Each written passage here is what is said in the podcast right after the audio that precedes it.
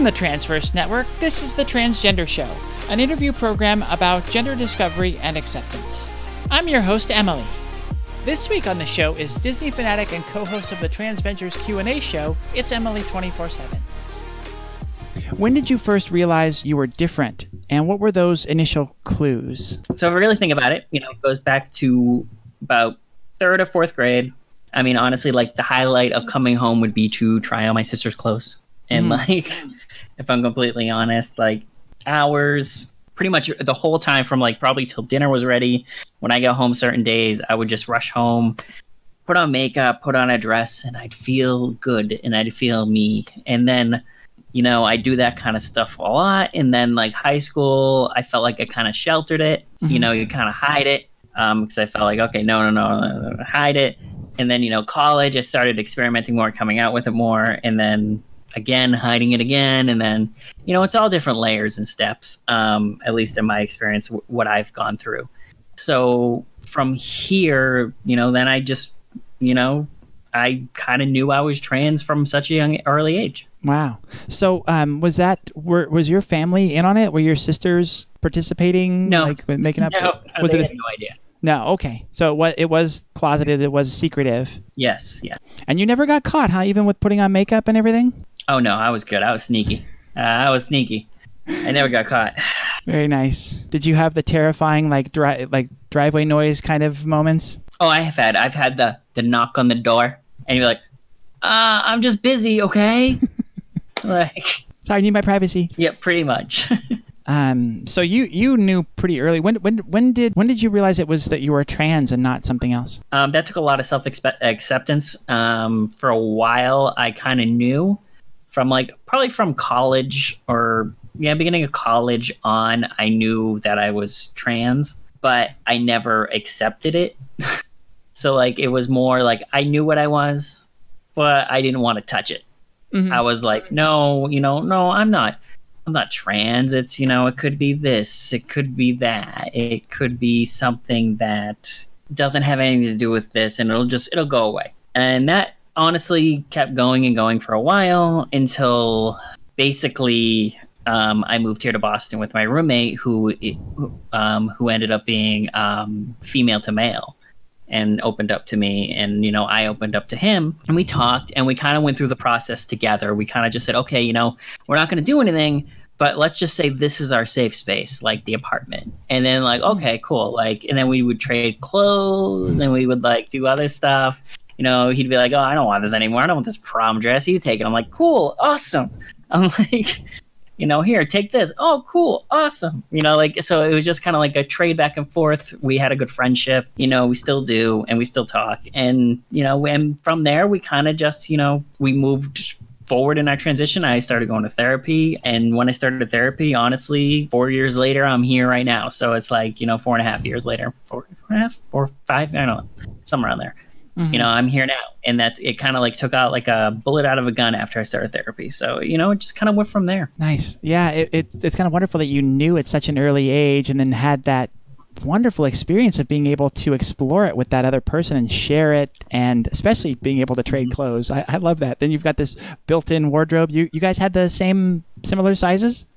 around yeah around around the same sizes um some things were different but like we were around the same size for like actual clothing so like it was kind of like it was nice that like you know he obviously didn't want his female clothes and i didn't want really a lot of my male clothes at certain points like he but he liked them so like we could just switch back and forth and you know it was it was a good experience and it just i think it helped both of us out and i don't think if it was for that i would have got in as far as i did honestly so to start with and as quick as i did mm-hmm. My next question was it would be who did you first come out to? So I think we've answered that. But outside of him, who did you first come out to, and how did you do that? Well, here's the thing. He actually wasn't the first one I came out to. Um, there was times before this where I came out to people and it didn't go as well as I thought. So if I think way back to the first person I ever came out to, I was a senior in high school or a freshman in college, senior in high school. And I was 17 or 18, and my girlfriend at the time was 16. And I came out to her. I just said, I kind of just said, hey, you know, I, I gotta be honest with you. I think I'm a girl. And then she just kind of like broke down crying.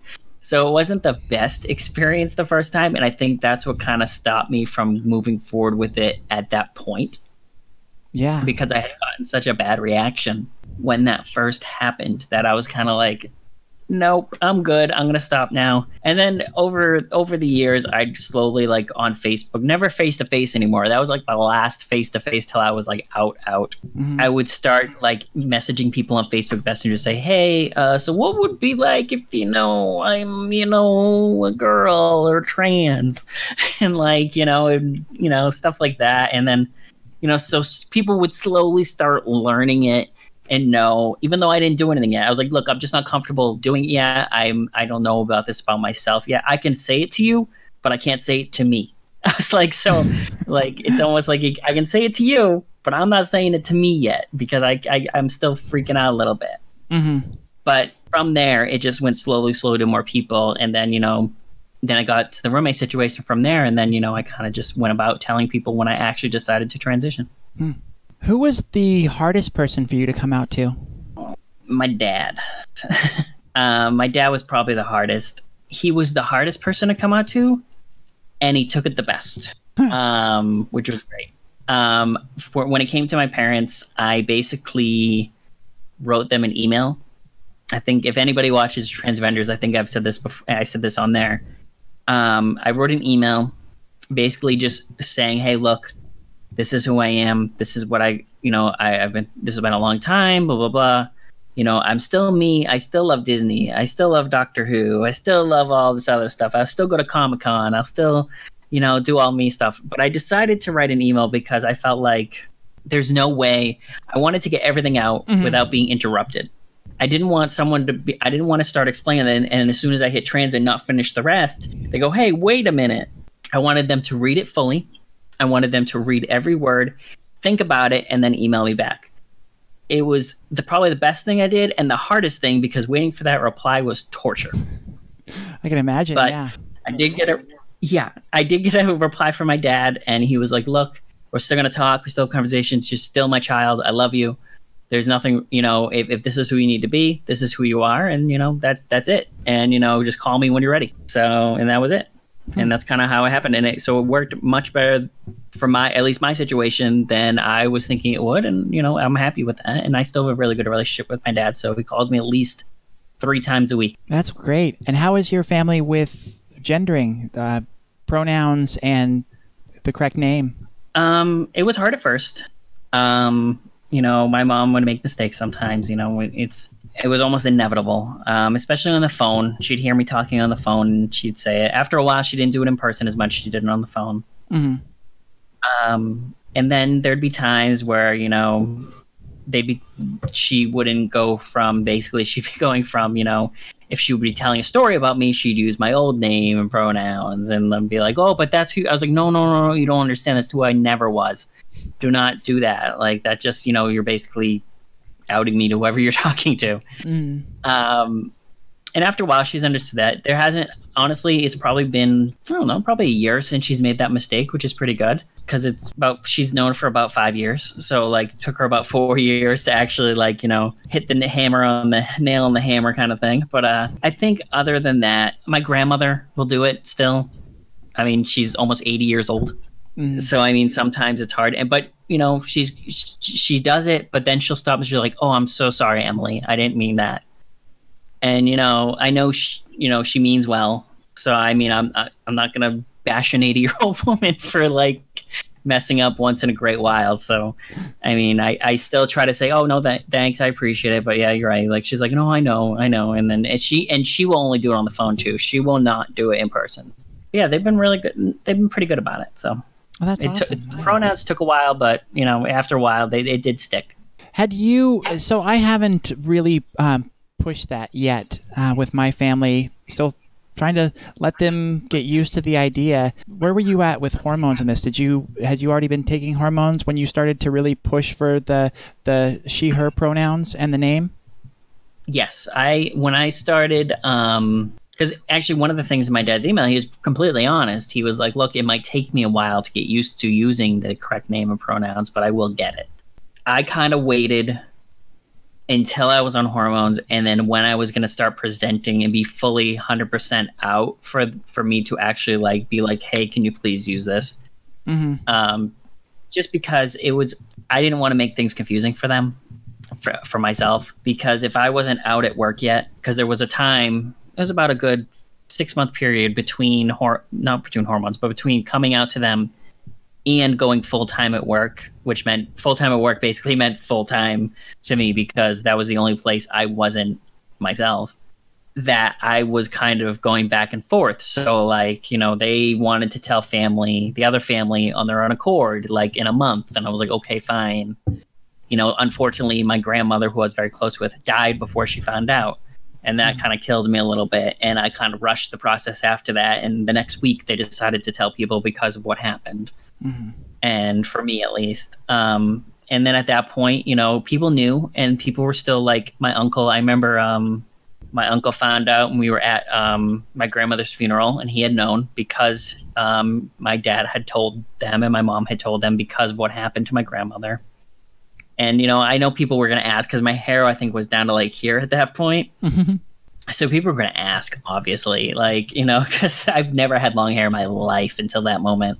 And basically, you know, my uncle hugged me and he's like he's like it's really good to see you. And but he said it really softly under his voice like in my ear Emily. And I'm like oh thanks. I appreciate it. And then like you know he was really good about it. And then you know from there you know people learned and then when I came out at work it was the time I was like look you know I understand you're making mistakes but can we please you know I'm 100% you know out now this is how I'm living life every single day so, and then at that point, you know, that's when it started to, I started to put across that, like, you know, if you made a mistake, I was like, can you please not do that? Like, stuff like that. So, Mm. Did you have anybody either in your family or outside, like at work or whatever, that supported you that um, you were you weren't expecting, other than your dad, obviously? I wouldn't say I wasn't expecting my dad to support me. I was just very scared about it. um, I, I thought maybe he would have, but it would have been maybe a little harder.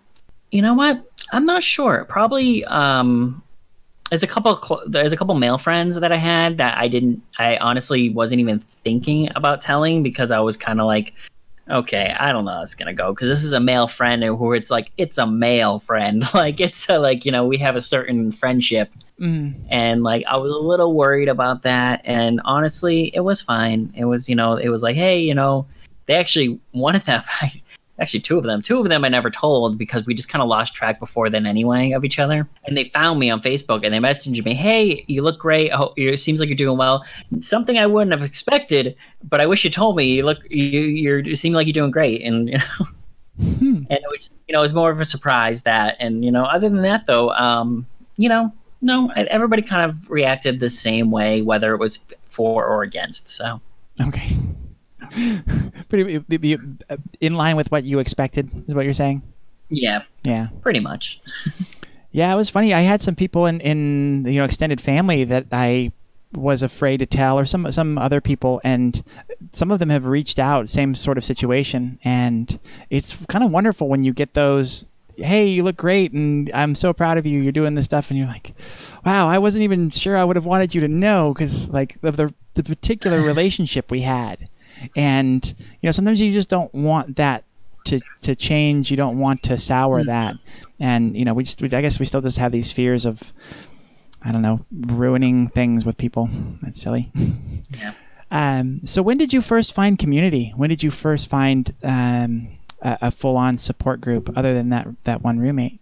honestly it was through that one roommate um i um my roommate was friends with my now best friend Allie. you know it's just um you know she's not lgbt she's cis straight so like you know she was friends with him and he she would come over for new year's and we met and we talked and you know we we met as before I transitioned. And then you know we I kind of opened up to her we talked and then you know slowly we she took me out shopping one day. We hung out you know I was super scared of my life like staring at the ground like no look at me I'm not looking at anybody. Um you know trying to do this for the first time and she was really supportive and you know she'd she'd come over we'd help out and since then we do everything together. It's actually today's her birthday.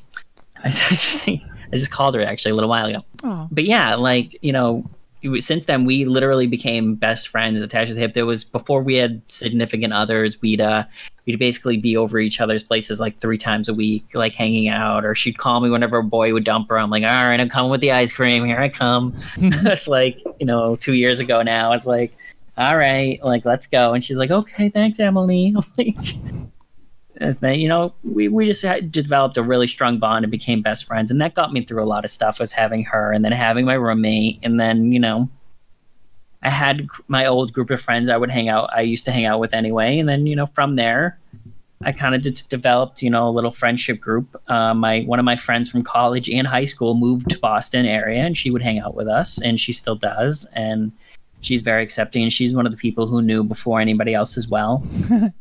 So she would like you know we in, back in high school we'd go try on prom dresses together you know what i mean? So she knew and mm. so had, this was a big thing for her because she was excited that it finally happened and you know like so we we all had we have a little group we formed from there. And when did you get into online community? I got into online community completely by accident Um, so basically what happened was around 1 a.m 2 a.m one night i was doing laundry and i was like you know what I'll just post a timeline video of my six months on HRT on YouTube. And so I just went, okay, sure. And I just posted it. And then I come back like the next day and it has like 5,000 views. And I'm like, whoa, okay, cool. So then, you know, I, I just kept posting videos. I did like a little intro video and then I just, you know, talked about what happened this day. And then I'm like, okay, well, I came out to this person. I'm gonna I'm gonna do a video on it, and then I would do a video every week. And then hmm. people I saw people were watching, and then you know uh, one of my earliest fans, uh, if any of you watch Transvengers, was Mika. Huh. So like, um, that's how I met her because she had messaged me as a viewer and a fan of my channel, and you know she'd message me, and these other people would message me, and I just talked to them, and you know sometimes I'd get a message from someone else, or like I'd just keep posting videos about my name change, about how I did it, about how I did all my birth certificate documents, how I did like all these other stuff, and people seem to appreciate it. And honestly, looking at it now, when I was looking for somebody to watch on YouTube, I felt like there was nobody who, at least you know, five years ago now, there was nobody I identified with who was like just like average everyday, like, hey, this is happening, or like, hey, you know, whatever's happening during the day. It was I, all I would find would be like, oh, they didn't know I was trans, chat with boy or whatever. You know what I mean? Uh, yeah. So like I felt like I wanted to do something that was more just the average person or trans girl or like the everyday you know normal regular trans girl who's just transitioning and wants to know about stuff. So like I started doing it and you know, since then it's been five years, and since then I got on Instagram and I met everybody on Instagram, and then I met Mika, and then I met some other uh, Samantha and Ari and everybody else, and you know, from there we just became friends, and yeah, from there kind of took off. And then I just started was all of a sudden I'm on social media one day, so stumbled right into it. Kind of did, yeah. It was completely by accident. How far along would you say you're in your journey? And I, I'm, I, I mean, like in the grand scheme of things, like just starting out, completely done? Where where do you think you are? Obviously, there's always things I feel like we could nitpick about ourselves that we want to work on. I think that's not even being trans; that's just part of being a woman. Mm-hmm.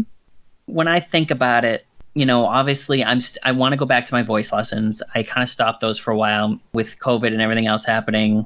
I was trying to do some voice lessons. I don't think I'd ever get surgery. I think I'm done with surgeries. I've had my bottom surgery as well as my top surgery. I don't feel like I want anything further for myself, at least. And then, you know, just, you know, as every trans woman knows and goes through, more and more electrolysis and facial hair removal. But I mean, which will keep going for probably a while. But after that, I mean, I'm, I'm I think I'm light at the end of the tunnel kind of thing. Like I'm kind of like, you know, there's not much major I want to do besides like maybe learning things with my voice or you know just going to those annoying electrolysis and laser sessions so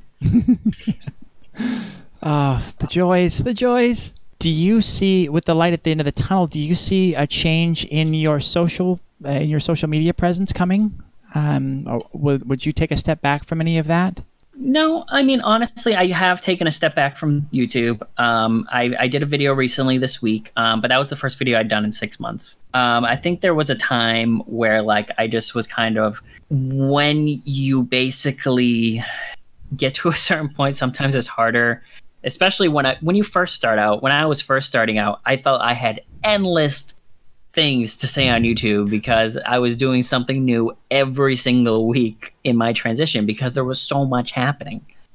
And after a while, I noticed that I just started living. And that's what it's all about. So like, you know, I I wasn't doing this endless stuff anymore. I'd still do enough where I could do one every other week or so, and then I started posting some stuff that maybe wasn't trans related as much. And then, you know, but you know, I still want to post. I still want a social media presence. I don't think I'd step back as much. I feel like I've already stepped back from like what I was over like maybe 3 or 4 years ago when I was first transitioning but I think I'd still I, I would still maintain some kind of presence based on the community and based on people I know and based on you know what I do usually you know during the day and who I interact with. So I mean I feel it's all all basically comes together in that way. How long? Uh, a question from the chat. How long did it take for your hair to grow out?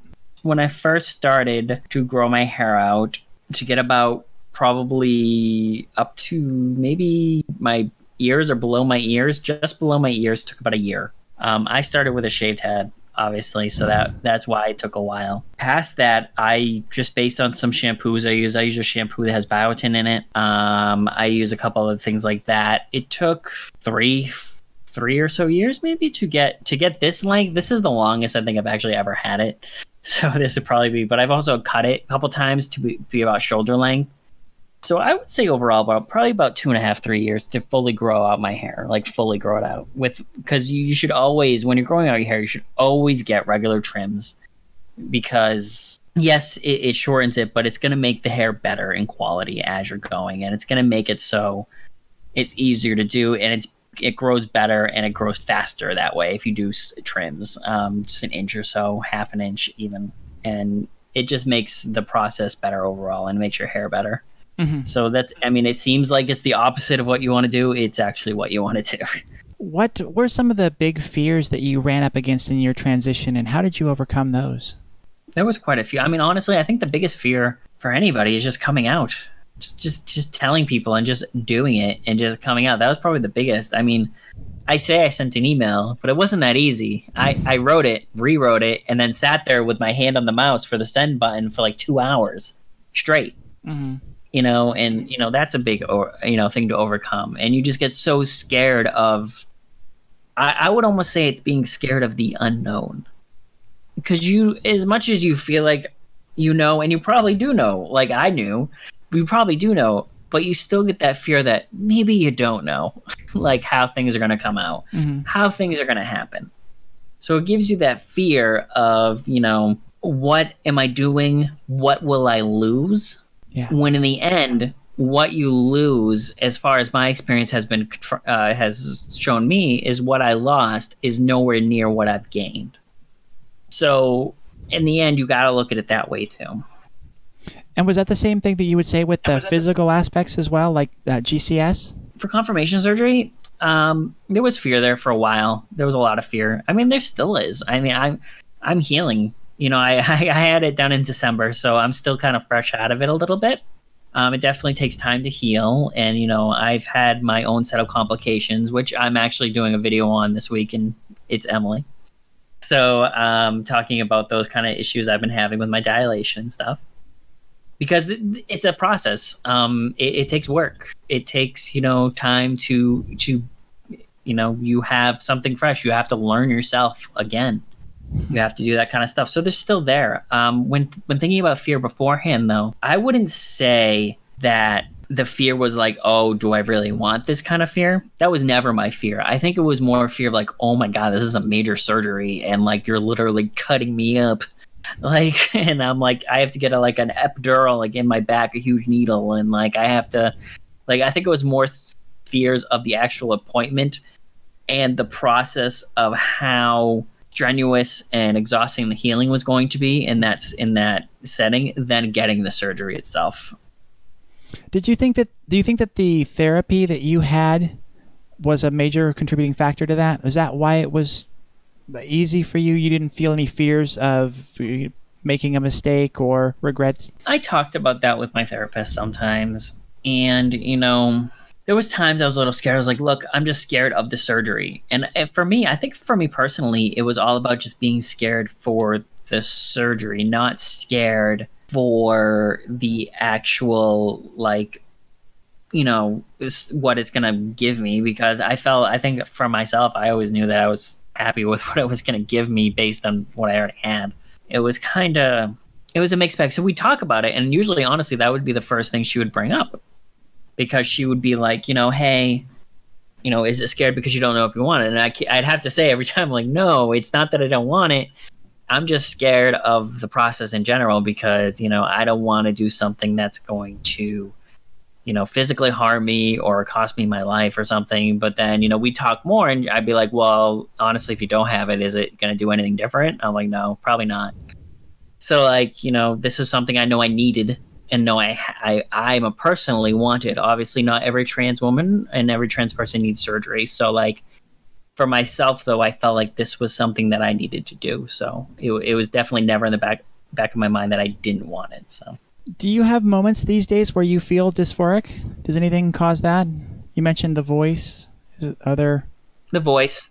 The voice definitely does it. Um, I mean, I can be completely honest. My voice, my shoulders, um, sometimes though those those certain things like my shoulder, I have actually kind of wider shoulders, so sometimes those kind of do it to me. It, it honestly the biggest thing I would say, yeah, it's my voice and my shoulders. But those those are probably the two things that only give me dysphoria. I don't have dysphoria down below anymore.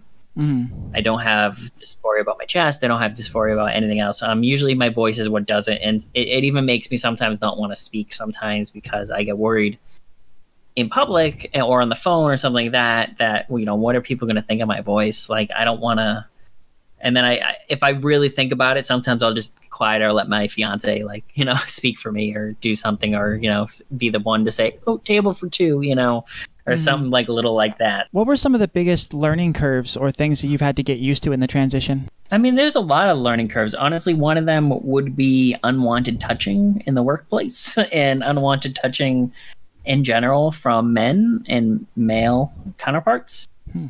Um, when I first came out, this kind of surprised me. Um, I was fortunate enough when I came out actually that I had looked. You know, we basically the way a school, my school works when we you know break for Christmas, we don't come back till like mid January for my job.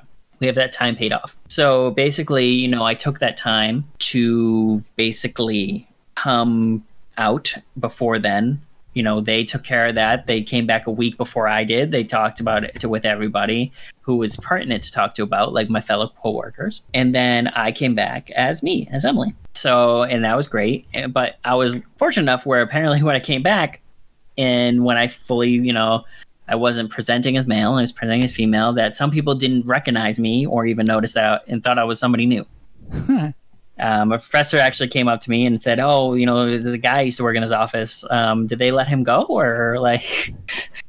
no. That's gotta feel validating. That's gotta feel extremely validating. Yeah, it did. It did, and that was like some of my first experiences at my workplace. And then you know, having someone, um, I don't know if you know her, um, Andrea Kremer is a was a professor where I worked. Um, she is a sports journalist in sports uh, person who does a lot of work for NFL and ESPN and stuff like that. Mm-hmm. And she actually personally came to my office to, you know, tell me that, you know, she she was happy for me and like heard about it and like and, and that was really great seeing someone so big in as a woman in the media and, and sports to like actually come up and talk to me. But um, I'm getting off track. What was your original question?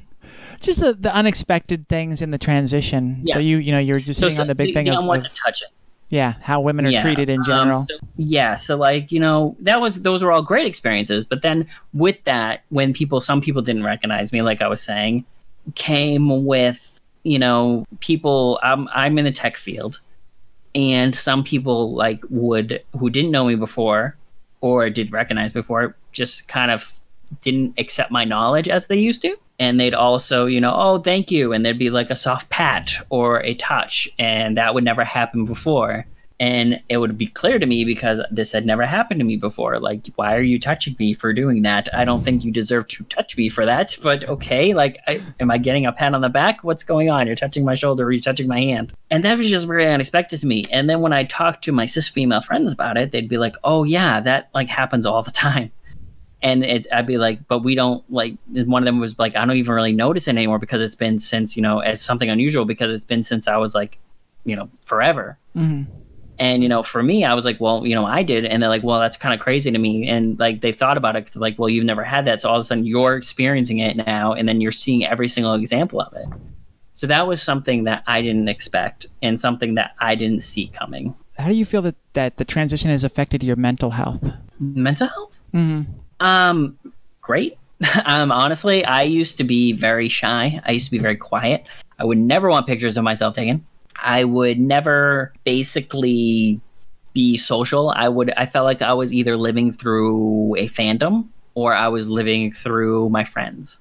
So basically I'd be like that person that would just say would be the nice friendly person and help everybody out and basically be there for everybody else but myself. And then I'd also be like almost living on the outside and living in other people's worlds. Or if I dated someone, I'd I'd just be a part of their world, not mine. I would never put myself first. And basically that changed once I transitioned and once I felt more comfortable with who I was. And then I started gaining more confidence.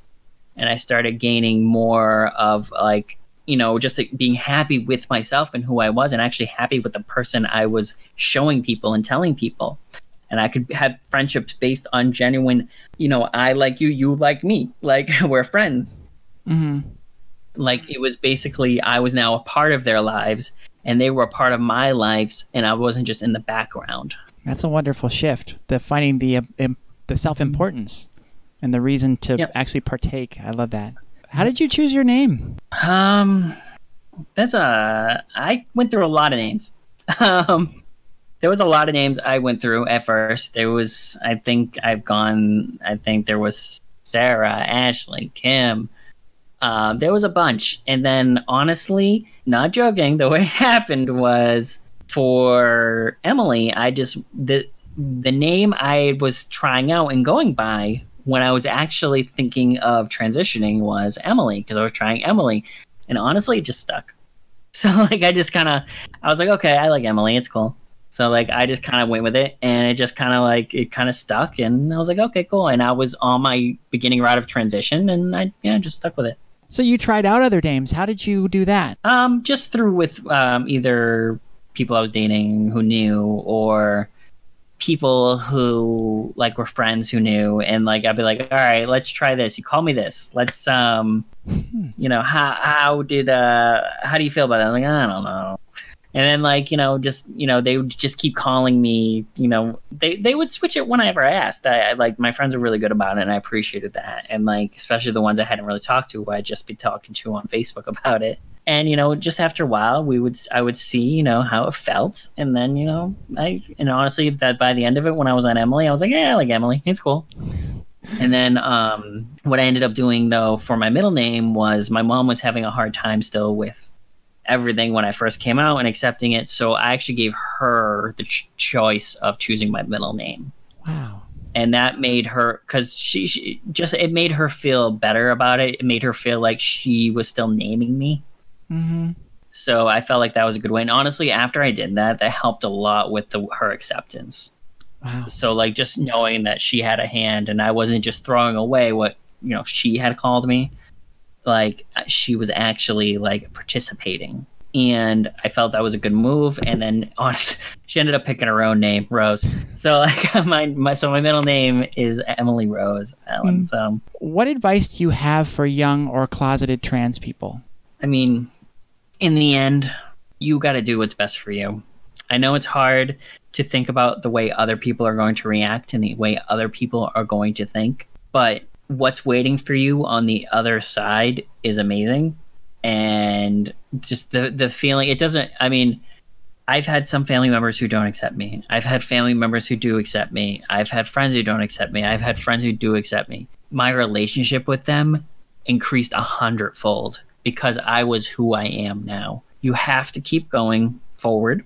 You have to think about you, just like I didn't think about myself for once. You have to think about you and what's going to make you the happier person and make your life worth living in the end because it's your life, not theirs. And I think going forward, I know it's going to be scary, but you just keep your head up high and you keep going forward and you'll get there. Get into the audience questions and then we'll get to um, the last one that I have. Someone said that they were um, caught and thrown out of their parents' house when they were, um, you know, trying on other clothes, when they were discovering themselves.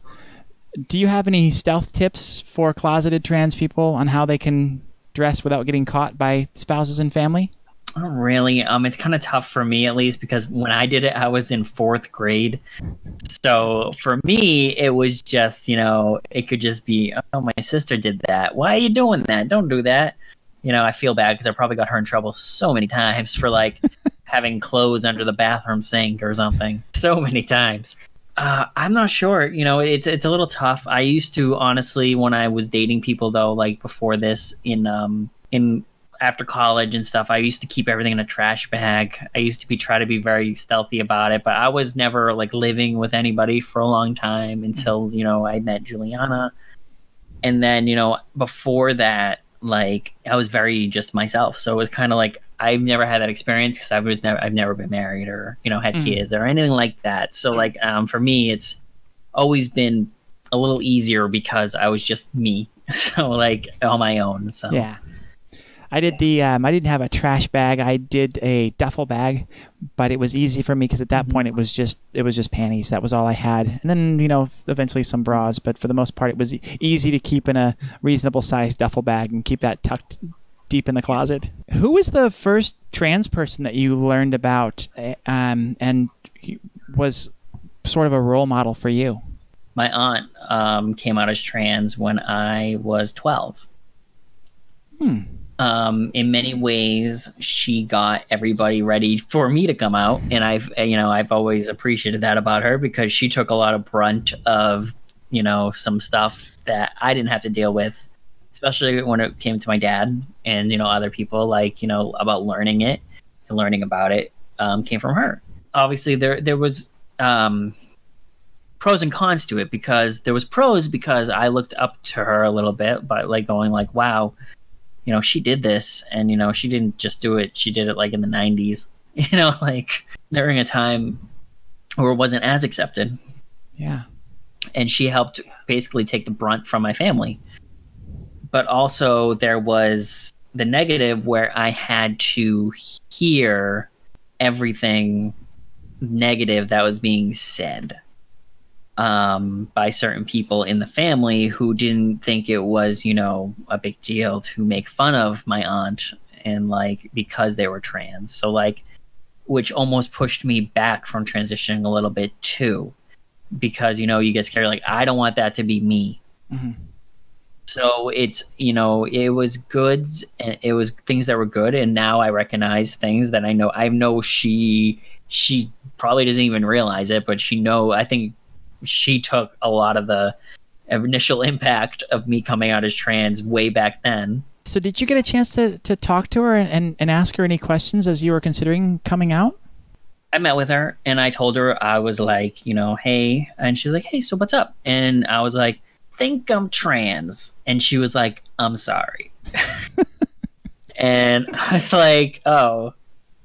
And then you know, and I understood where she was going from, and she was like, you know, you know, how long? What are you thinking about doing? Are you have you told anybody? I was like, no. And then you know, obviously, you know, people have their own thoughts in their heads and you know one of the things was she was like oh my god they're gonna blame me they're gonna think i did this and i'm like like you know i get it like but you know at the same time no like but i understand where the thought came from like because you know at the same time she took so much that to think that you know something else is gonna come at her because you know someone else in the family is coming out as trans it's you know it's a tough situation but we talked and you know she she also had surgery so i talked to her a lot before surgery especially you know at, before com- coming to do it and you know we've had a relationship and you know she has a relationship with my dad and everybody else and you know it's it's nice and you know we've gone through some of the same things so it's nice sometimes to talk to each other and she understands kind of some of the stuff i'm going through and then you know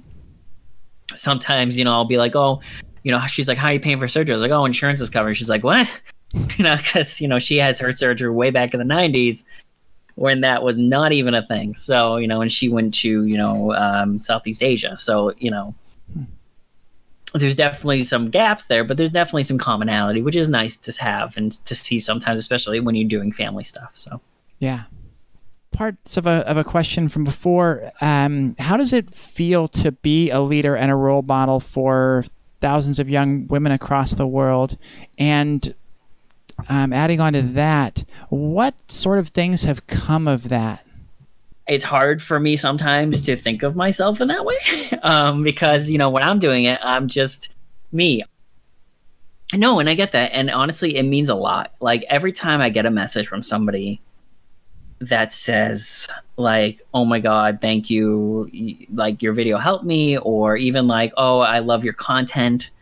Thanks a lot. This helped me in this place um, it means a lot. And honestly i feel like I'm being completely sincere when I say this. It doesn't. I don't feel like I'm just helping other people. I feel like everybody is helping me as well. People telling me this gives me the confidence as well in myself. I feel like it's both sides here. I, I love everybody, and I love the you know the the way people react to my videos. I love that it helps people, and just hearing that it helps people makes me feel better and then I feel like I want to give more, and I feel like that's what it is. And it's I feel like I've been helped more than I could have possibly ever helped anybody else, honestly.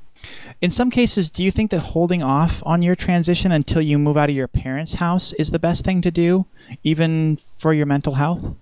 If you fear for your safety, yes. Um, I would say if you fear for your safety, yes. Of course, your your your, your safety and your well being should be first and foremost. Um, if you feel for your uh, uh safety and well being that much, if you said anything, something bad would happen, I feel like you should get out of that situation as fast as possible.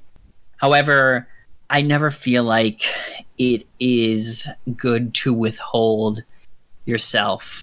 I feel like it drains you. I felt like every day or every you know passing day that happened where I withheld who I was, drained me emotionally and mentally. I just didn't want to get out of bed. I was always late to work. I just didn't want to do anything. I didn't want to go anywhere. I just wanted to stay home and watch my TV shows or play video games. I didn't it was just draining to me to be in society. Um now I'm the opposite. Now I am begging to go out whenever I can. I want to throw on Disney dress and just go out to do something and to have some fun. And I think when you withheld some something so big a part of yourself for so long and you keep withholding it, it's going to literally kill you from the inside out mm-hmm. until there's nothing left. Um, it's never good to hold in. I understand some situations call for it. Like I said, if you feel like your life would literally be in danger or you would put yourself in danger by saying it, then you can hold off until you get into that safer situation. But if that you don't think that's the case and it's just you're kind of scared of what could happen or what the reaction will be more based on yelling stuff like that and you know because we all had parents um, you know it's never good to withhold yourself because you're you're almost beating yourself up more by not saying anything than you would be by saying something yeah, that's and, my opinion, obviously. And um, you know, you mentioned it, and we've heard it a couple times on this show that a lot of times our kind of our radar is is can be fairly accurate. Like we sort of know who is likely going to support and and who isn't, and then also kind of their level of reaction. So if you know their their level of reaction is going to be really negative, or they're they're you know if you're uh, if you're really genuinely afraid if if not for violence but they're going to throw you out of their house then just mm. make sure you take the steps slowly first to build up your network find someone to talk to find a group find some support um, you know and, and then and then weigh that if you have the support group if you have somebody that says well if they kick you out uh, you can totally stay with us if, if, if you have that kind of you know network behind you then you know maybe go forward with your decision uh, but just just weigh all that stuff first and just like i said make, make sure you have your network behind you as much as you can before you do some of the, those scarier things. So that just in case if worst case scenario does happen you have someone you can call that can come pick you up you have somewhere you can land those sort of things. On the other side so once you have come out are there any tip do you have any tips for coming out and living openly without fear or anxiety? How do you get rid of the fear and anxiety? That's a big one that I need to learn. That is a big one. Um, fear and anxiety. I mean, that hit me before I even first came out, which was I basically just going out shopping for the first time. I had tons of fear and anxiety, and honestly, it, it clicks back to your to the network. Having having a, a group of friends, no matter how small, or something, somebody that can back you up and and lift you up during it will mean the world. Because at first, everybody is scared. I mean, honestly, it's just how it is. It's you know it's a scary thing. You always think every single person is looking at you on the street even though they're not. Um, sometimes i and honestly you never really get completely over it. I sometimes still feel like sometimes i was like is that person looking at me because they know i'm trans? Like I, I still do it. And like it's one of those things where the more you do it the more you go out the more you build your confidence in yourself the less it'll affect you. It will never stop affecting you, but you won't pay as much attention to it. Mm-hmm. It's like the best advice I can give you on that. Everybody feels it. It doesn't matter who you are, what you know, what you do. Who I feel it. I know some of the other Transvengers have felt it. We've talked about it. I know, you know, everybody feels it and will continue to feel it. And it's just whether or not you let it overtake you and control you or you let it go past and you and you you do have more confidence than you do the anxiety. Yeah that's what I, have heard too and i've gotten my hair since i grew my hair out i've gotten it cut once. So i'm not good about that yet. And then you know this year it's obviously out out the window but i hope to get into doing that too because now it's just too long. It, it's it's really kind of unwieldy um, any passing last words any other words of advice you'd like to give trans people on our way out be you be proud, be happy. That's it. That's all I can really say to you guys. Um, you know, in the end, it's your journey, not anybody else's. And you do what's best for you. And you're the one who knows that. Great advice.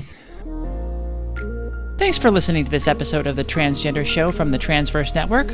Watch the full video version of the show live Tuesday nights at twitch.tv slash the transvengers, and be sure to catch our slate of other great shows there as well. If you love what we're doing and want to support the Transvengers, you can do so by visiting patreon.com slash the transvengers.